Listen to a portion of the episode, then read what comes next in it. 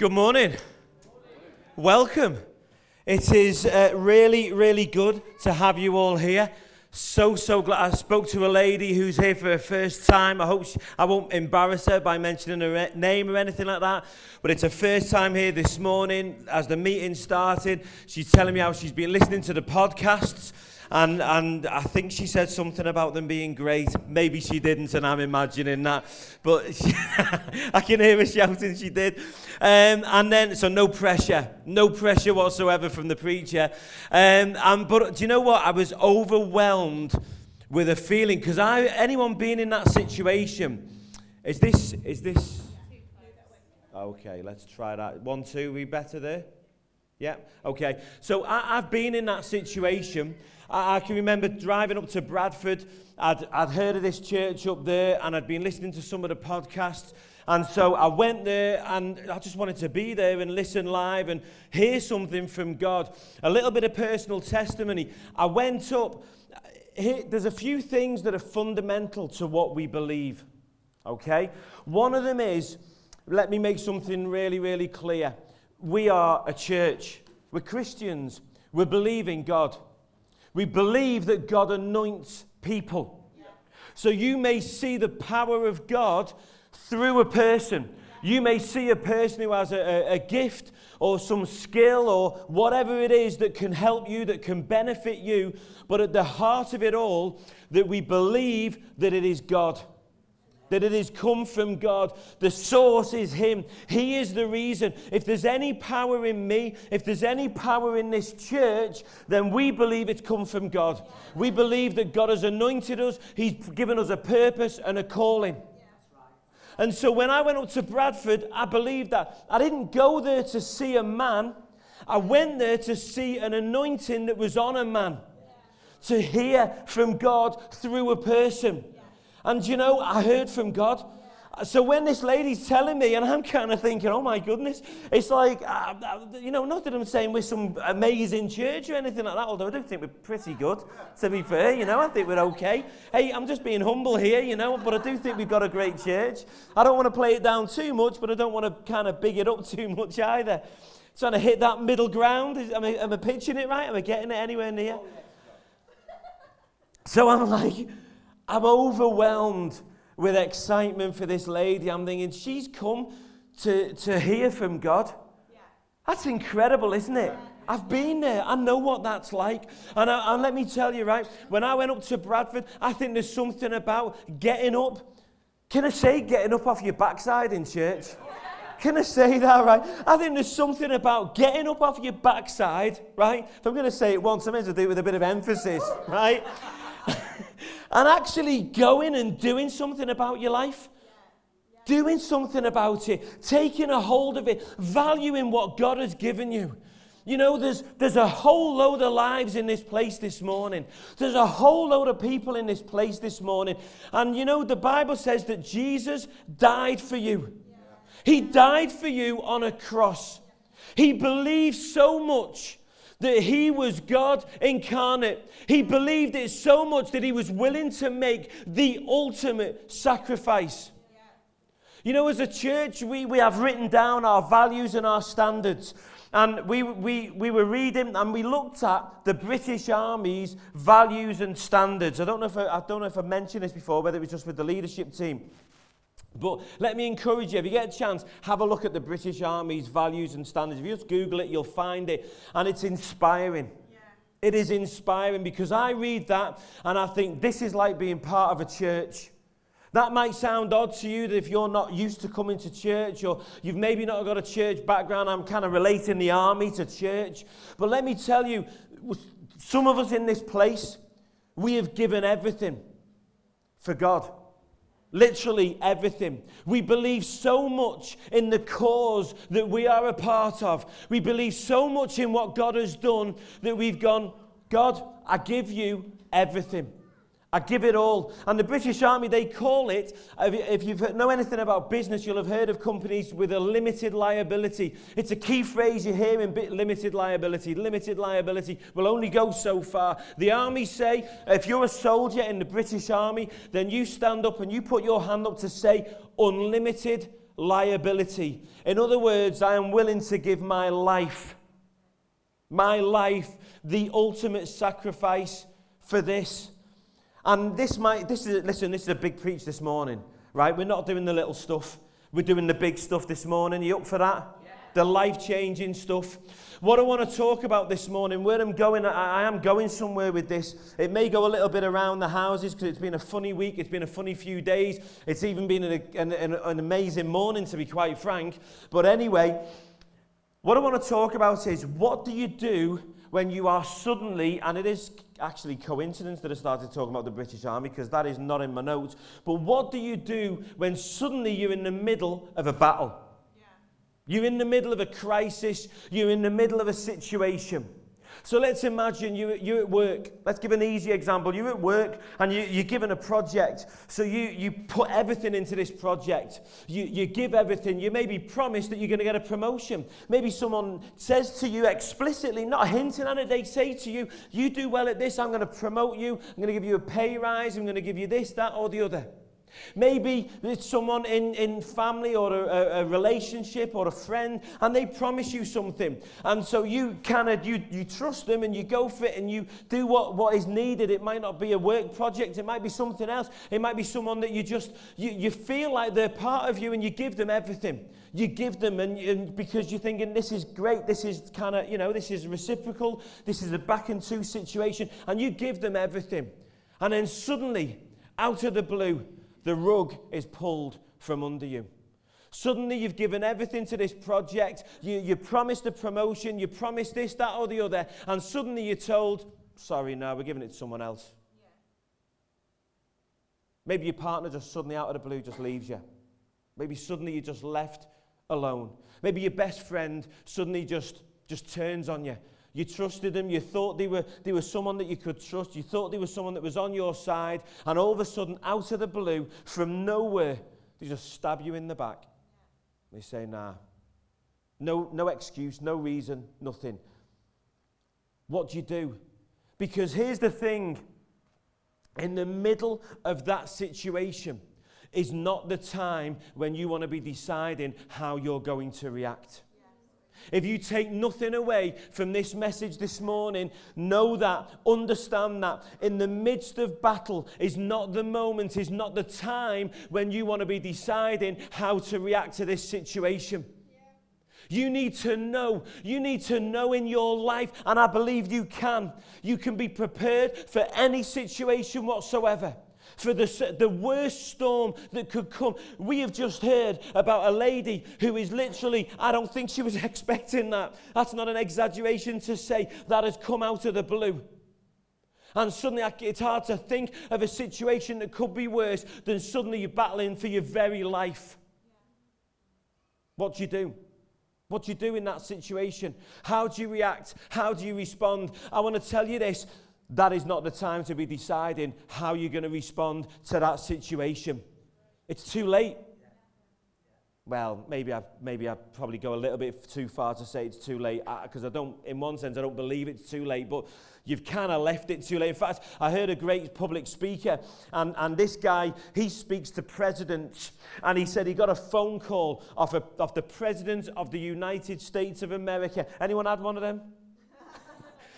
This guy got a phone call off the President of the United States of America saying, I'm being impeached tomorrow. What do I do? He said, My response was, You called me six months ago. now, this was worldly advice that this guy was looking for. But the point is, you don't wait until you're in the midst of battle till you're right in the middle of a crisis to decide how you're going to respond and what you're going to do. And you might say to me, Well, Barry, you know, how on earth am I meant to plan for every eventuality in my life? You're right, you can't. You can't. But you can, re- you can decide how you're going to respond to a crisis. You can get your values and your standards lined up in your life ready so that when that storm comes, you are planted. You are solid. You, you know that you are. I'm on a firm. That went quite loud there, didn't it? I'm on a firm platform here. I'm on a firm stage. I know this ain't going to collapse underneath me. I can stand. and I know I'm firm. And in that moment, you need to be able to stand on the, the anchors of life, the real rocks of life, that you know this is sure and this is certain and this ain't going to crumble beneath me. Anyone know what I'm on about?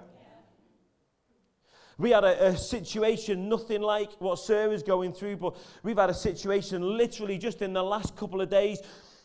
If I say, we, I found myself, it was mainly me to be fair, I found myself out the blue suddenly being blackmailed by someone. Now, that sounds quite kind of, that maybe conjures up connotations of maybe, you know, CD emails or photographs or this, that, or the other. It was nothing like that, okay? Let me just tell you. It was no, I don't mean like that. I don't mean that kind of blackmail, oh, I've got something on you and I'm going to tell the world. No, it was nothing like that. It was more a blackmail of, hey, I want you to do something, and if you don't do it, then I'm going to do this, I'm going to hurt myself, I'm going to do this, that, or the other. And I'm like, whoa, okay, how do I respond in this? So the first thing that goes through my mind is I know that in a situation like that, when I don't know what to do, unless I've really, really got to do something and I've got to rely on, on what's in there, I, I don't respond straight away. I give myself space. Anyone know that's a good thing to do? I gave myself space. I took counsel. I spoke to some people who were trusted, who I could take advice from, and I spoke to them and I sought advice from them.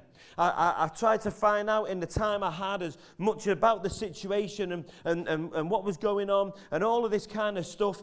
And then maybe it wasn't so much in this order because prayer for me isn't, sometimes it is, sometimes prayer is a moment, but prayer is a lifestyle.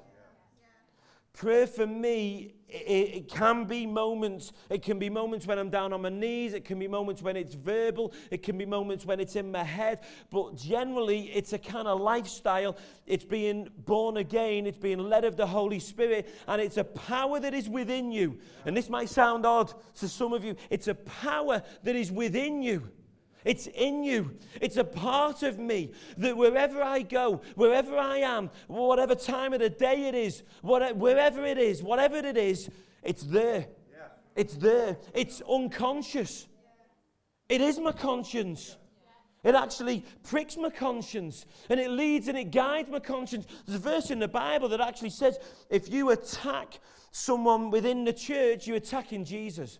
You're attacking God. You attack a member of the church. You're attacking God, Paul said in the New Testament. But he's going further than that. He, he, that wasn't the major point he's making, but it is one of the points that he's making there. The point he's making is that if you attack and you try and get someone to violate their own conscience, the, the Holy Spirit wants to affect your conscience.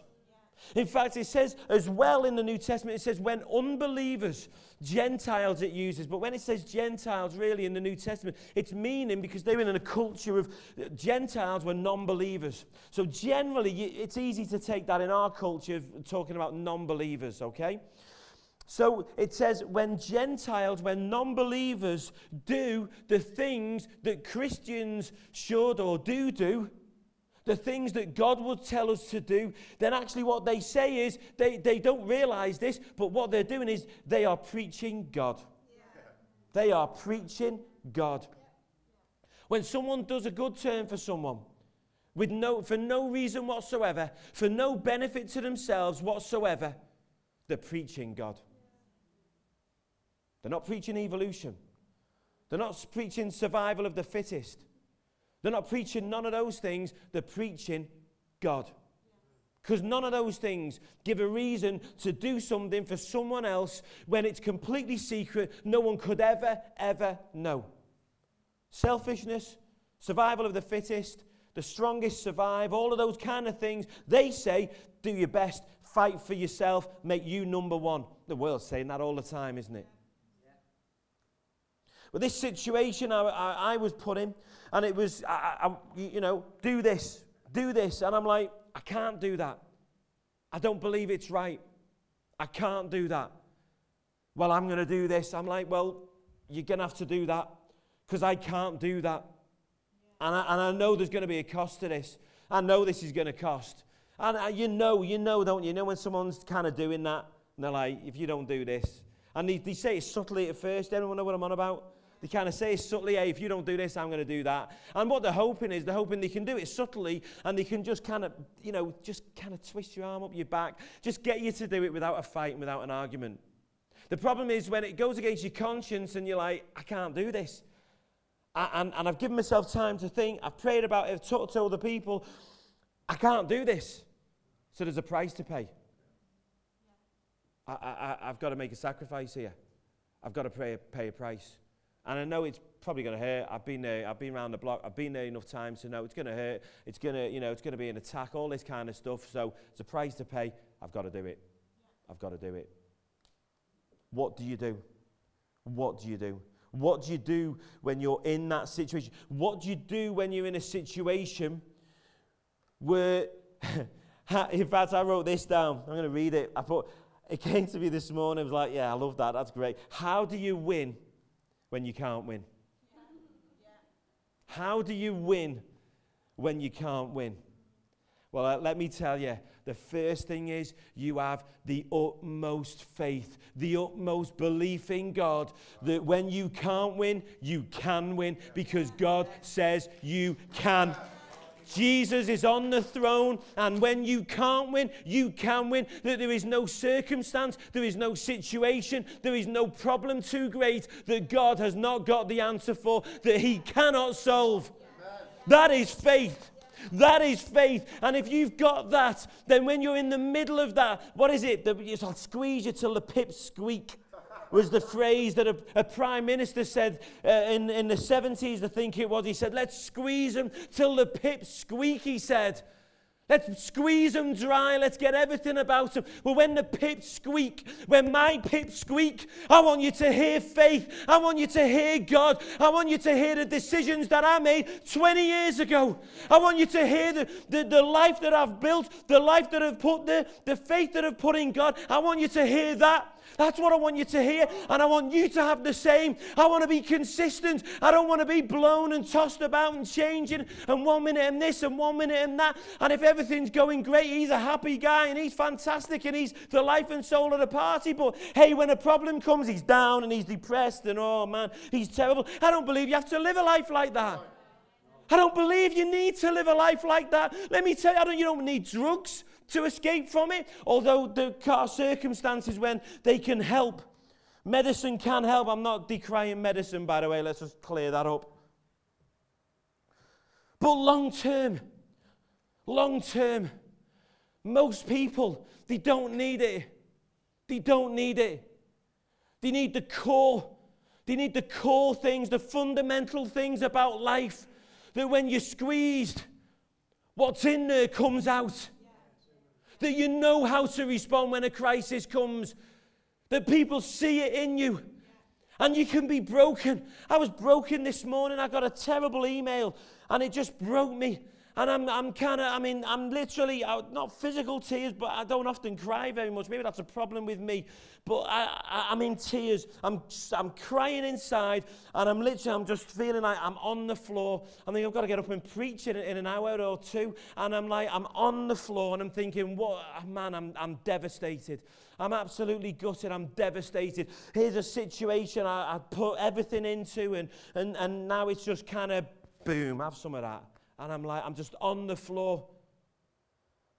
And then I hear about Sarah and her situation. I'm like, hey, Barry, that's nothing, is it?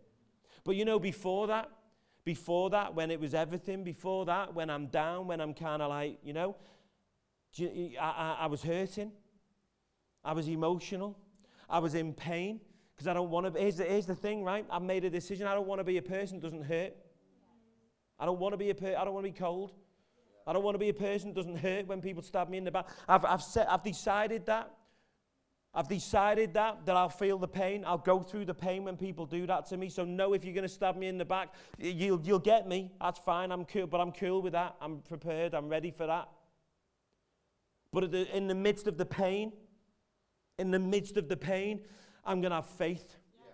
I'm not going to doubt whatsoever. I'm going to have faith. I'm going to stand and I'm going to, I'm going to know I'm, my feet are planted, planted on the rock, on a solid, solid, immovable rock Jesus said, when you build your house on the sand, one of the most basic, simple scriptures you'll find in the Bible. If you build your house on sand, when the storm comes, it will collapse. It will collapse. But when you build your house on the rock, when your house is built on solid bedrock, firm foundation, when that storm comes, you will stand. Because I'm underneath you, he says. I didn't know how this message was going to come out. I'm like, I don't know if there's, uh, this could be an absolute train wreck. when trouble comes knocking, I put a little note in the Little Boy Blue. Anyone seen the, the, the series? I mean, if you've got kids, that breaks your heart because that stuff's going on. If you've not seen it, it's a story about, uh, you'll have heard of the boy that was shot in Liverpool in Norris Green. I, have got, I'm from Merseyside. I've got relatives who live round the corner from that, the, near the dog and gun, right round the corner from where this poor little boy was shot. Rhys Jones, I think he was 10, 11, round about that age. I might have got the age wrong, forgive me. Um, but that little boy, he, he was shot and he, he was just caught in the crossfire. He wasn't even involved or anything like that. He was coming back from a football match. It's hard not to get choked up. And so we're watching this, me and Vicky, I mean, we purposely decided to watch it with our boys and our daughter. Um, maybe not the two little ones. We've got teenage boys who are 15. Uh, we've got an 18-year-old daughter, and we, we decided we were going to watch it with them. It was hard, it was tough. Because the story is, it's about a boy who, who gets asked to basically hide the gun. And, and they bully him. They bully him. They bully this poor lad into hiding this gun. I think, I, I may have this wrong, but I think he's in, still in prison now for it. And this, this, I felt sorry for the lad. Don't get me wrong, he, he's done wrong. But he, he, he, we can all understand, you can understand something about agreeing with it, can't you? You know what I mean? And this lad is being bullied and, and, and, and, and in all kinds of ways to, to hide this gun. And he caves and he does. And what do you do? What do you do when you're in that situation? Because our children are going through that. Our children, there's knife crime all over the place, it's happening everywhere. What do we do? do? do? you want your child having to make the decision of what they do in the middle of that situation? Does anyone, even if you've not got children, it, it, you, you know, we, we're not a family church. We don't, you won't ever call ourselves a family church because that, for me, conjures up images of it's just families. So if you're 25, you're a young 25 year old lad, or you're a 20 year old woman, or whatever it is, and, and, you, and you've got no family, you, maybe you've come and you've moved to the area, this is the church for you. You don't have to have children or a husband or a wife or, you know, even parents or children, anything like that to be part of this church. That's why we don't tend to use that label. We don't want to conjure up the wrong kind of images.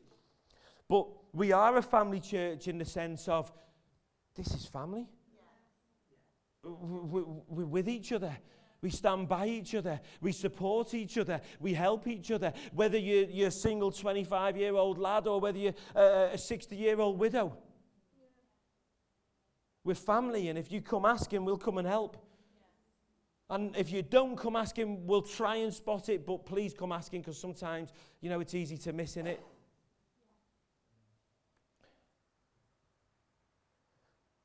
None of us want to be so. How do you do it? How do you do it? How do you decide? Let, let, me tell you, let me give you some stories from the Bible. First one I want to share with you is um, I'll, I'll share some of the verses like I say, it's a little bit out, out of the box this morning. This is from Numbers 20. This is a, a, guy called Moses. I think probably even if you're not a Christian in this place, you've heard of the guy called Moses, haven't you? If, if you've heard of Moses basket, if nothing else, that comes from him. so Moses was the, one of the uh, original Jesuses. So what I mean by that is he was a savior of his people. He saved his people. His people were in slavery, in bondage. So many metaphors here of what Jesus did. So many kind of stories of what Jesus did in, in Moses' life. He wasn't Jesus, by the way. He made mistakes, and in fact, this is one of them.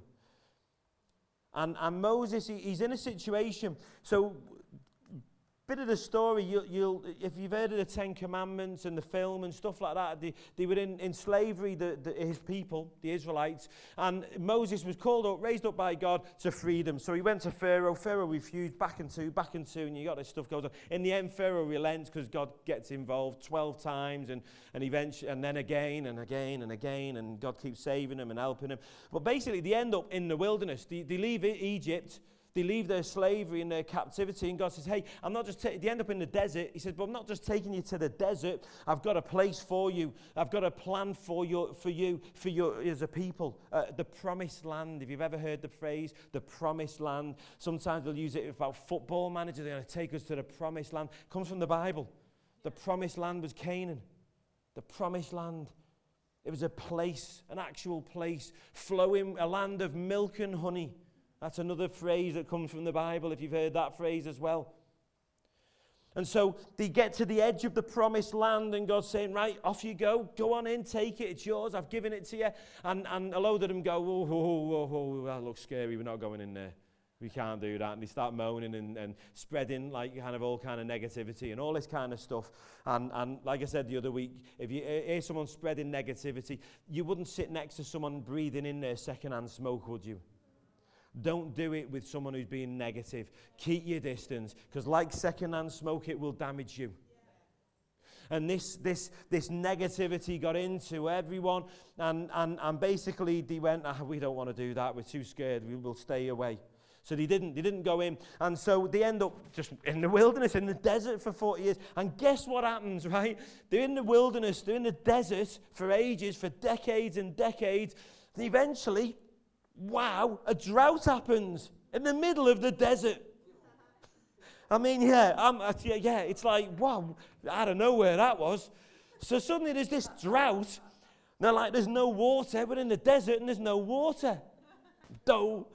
So they do typically what you see and they start moaning to the leader and going, oh, it's terrible and you brought us here to die. And, you know, and, and they basically have a go at Moses. So they put Moses under pressure. They put Moses under pressure. Under pressure to do something that he doesn't want to do. Moses is a man of faith. He has his weaknesses, but he's a man of faith. And these people are trying to put him under pressure to do something he doesn't want to do. They want him to go, because what had happened a few years earlier was there'd been a drought before, and God had said to them, Strike this rock. Moses had this, this amazing staff miraculous stuff. And, and if you go and you hit this rock, what, what, do you know, I was going to ask to get something. What could have. No, there's an iPad on that. I better not do that. I'll get in trouble. But they, they grab something. Yeah, this one's got nothing on it, has it? Let me just undo this. He, he, he gets this staff, right? And, and he, he this staff, the, the, the worship team are nervous now, right? He gets this staff, right? They're nervous because look, it's made of concrete and, and it, it's like a rock in it. My wife's pointing at me, going, Barry, don't, don't do it, don't do it. They're all saying, don't look. I can see the faces, don't do it, right? And, and he gets this staff. Don't worry, it's fine. He gets this staff, right? And yeah, come on, Wayne, come on. He gets this staff, right? And he goes like that. and he hits it. I was tempted, I really was. I was tempted to do it. I, I, I, won't do it, but it's nice to see your reactions. And he, he hits this rock, and, and water gushes out of it, and then they want him to do it again, and blah, blah, blah. But Moses don't want to do it. And he goes to God, and God says, No, don't do it. It's not quite like that. I'm paraphrasing it a little bit. But God says, No, just go and speak to it this time. Just go and talk to it. Just go and say, Hey, give me some water, and it'll give you some water. And so Moses goes, All right, thanks, God. And, and Moses, up to this point, it's brilliant. You're like, Wow, what a man. What a great man of God. He's kind of gone into the temple. The presence of God, it says, has come down. Moses and his brother are there. And, and then Moses goes, All right, thanks, God. And he goes and gets this. And he goes, bang, like that. And he hits it. That's what he does. I, sorry, I couldn't resist that time. We'll replace it if necessary. Because it makes the point he went bang like that. That's what he did. That's what Moses did. He grabbed it and he smashed it. He smashed it. He smashed it in a rage because he was under pressure. He was under pressure and he was in a rage. And in the moment, the pips were squeezed and it came out. And the point I'm raising on this is that it cost him, just like this is going to cost me now. Maybe a little bit of painting. Is it just? Oh my goodness, it's my son's. Oh no, it's going to cost me double now because I'm going to get earache when I get home. Um, off my wife, off Joshua, who knows. So, but can have fun in church, can't we? ah, but the sad bit of the story is it costs him. It costs him because God says, Moses, there's a cost there. See, we, we all think of the cost in terms of doing, don't we? But how often do we just focus on the cost of doing and not the cost of not doing? Or the other way around, how often do we focus on the cost of not doing and not the cost of doing? If you haven't got a job and, and you're kind of enjoying living, I'm not criticizing you, but you're enjoying living the lazy life, and you may, you know, we've all had times where we've not been working and you can fall into that and enjoying it. And you're thinking, ah, oh, well, you know, I could just stay off work and maybe get benefits and whatever, and that's great, and just, you know, I could maybe go on the sick and all this kind of stuff. I've heard that's great, a great way to do it. Listen, that, there's, there's, you'll get some money and all of that, but there's a cost. There's a cost. You might be thinking, well, there's a cost to work. Of course there is. There's a cost to work, there's a cost to not work. And I know some people can't work, and, and that's fine. If you can't work, uh, that's not for me to get involved in, that's fine. It's your conscience. Yeah. Here's the thing, right? It's not for me to decide whether you're being lazy or not, whether you're doing wrong or not. In one sense, not even forget whether the state think you're being lazy or not, or anything like that. It's your conscience. It's your conscience, your conscience. If you, are, if you are violating, is the word really, if you're violating your own conscience, then you're doing wrong. If you cause someone else to violate their own conscience, you're committing sin. You put someone under pressure. You were one of them ones putting Moses under pressure. Strike the rock, strike the rock, strike. You can imagine him cheering, can't you? Strike the rock, strike the rock, strike the rock. And Moses is like, oh man, right. And he strikes it. Then it's sin. It's sin. But what when you're the one being put under pressure? What when you're the one being squeezed? There's another story. I've seen this. Let, let me give you some positive ones. Joseph. Joseph he found himself in a situation. He was a slave, right? A slave for a guy, and he found himself in a situation where this guy's wife is coming on to him. I, I think there's children in, so I'll be careful what I say. And he says no. And he says no. Knowing. He knew. I believe he knew. I believe everything tells us he knew. He knew what was going to happen, and he, he paid the price because do you think she went back to her husband saying, Oh, yeah, well, I came on to him? Different story. Different story. And he paid the price. He was lied about. Can you get that door, Trace? They're coming. He paid the price. Oh, you have to go backwards, I think. You'll have to go through the back because it'll be locked. He paid the price. Daniel refused to bow, refused. Throw me into the fire. I refuse to do it. I won't do it. I won't do it. Saul and David. David refused to kill King Saul. Yeah. Refused. Even though his soldiers were all willing him, go on, he's there, take him, take him. He's right in front of you, take him, take him, you can do it. David's like, no, I will not. I will not touch the Lord's anointed. Whether you understand what that means is, is irrelevant. David knew in his heart, I shouldn't do this and went, No, I'm not doing it. I will not do it no matter what the pressure. Jacob. Jacob was being put under family pressure to anoint Manasseh over Ephraim. You see, Ephraim was the youngest, Manasseh was the eldest, and Jacob, he was called Israel at the time, he, he anointed Ephraim. And he was being put under pressure. No, no, no, the other one, you need to the other one. That's right. That's what we do round here. That's what you should be doing. He, his, he was the granddad at the time, and the dad's going, No, you need to anoint my son that one. No, no, I won't do it. I refuse. I refuse. I won't do it. Peter and John, before the Jewish leaders, will throw you in prison, will beat you with sticks. Stephen, Stephen stood there knowing they're going to stone him to death. And they did. No, I refuse. I refuse. I won't do it, no matter what the cost. I will not do it. Pastors, today, possibly this morning, with a gun to the head, renounce. Stop this. Stop doing this. It's affecting our culture. We don't want it. No. I refuse. Do what you will. I refuse. You can't decide in that moment. Don't think now, or in that moment, don't plan now for what you will do in that moment. Because in that moment, your flesh may fail you. It may not. I don't know. But guess what? You don't know either. You don't know either.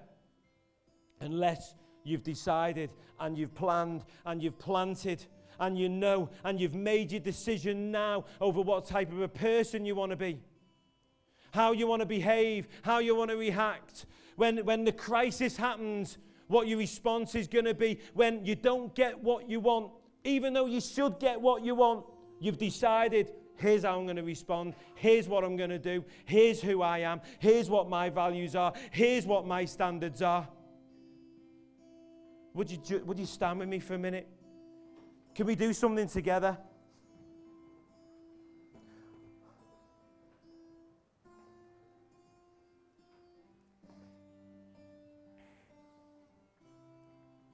Just while the music's playing,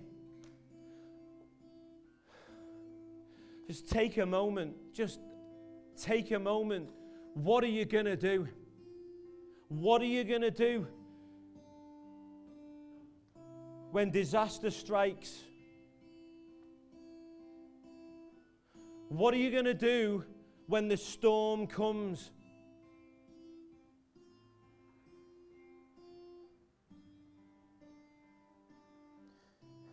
Who are you going to turn to for help?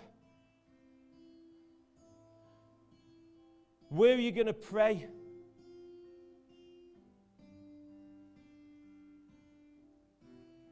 What price are you willing to pay?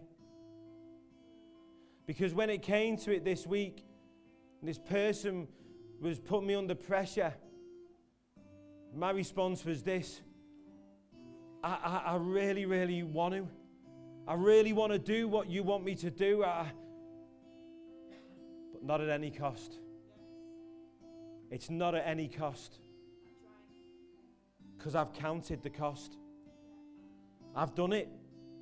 My wife's done it. My family have done it. My friends have done it. The people in this church, so many of you have already done it. We've counted the cost and we've decided, and it'll get you through. I, I, maybe we could have a song. I, I don't know where to go with this because, in some respects, it's a personal thing. But maybe for some of you, the response is maybe you want to come out for prayer.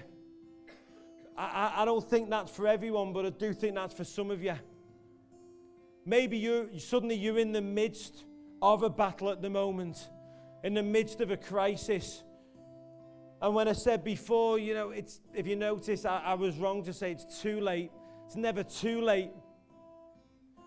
The time was maybe six months ago. but hey, it's never too late. It's never too late. Do you want prayer? You want help?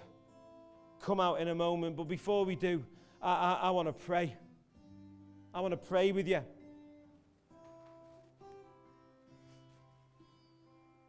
Have you decided? Have you chosen?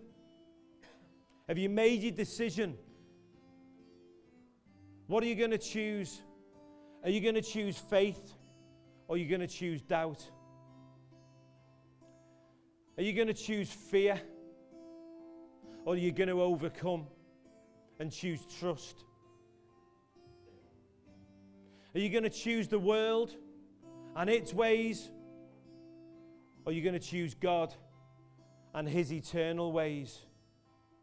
I don't really know what the world's promises are. Maybe, you know, 79 pounds a week benefit or you know a, a, pension a state pension of 100 and, what is it 120 pounds a week or something. I don't know what the world's promise is.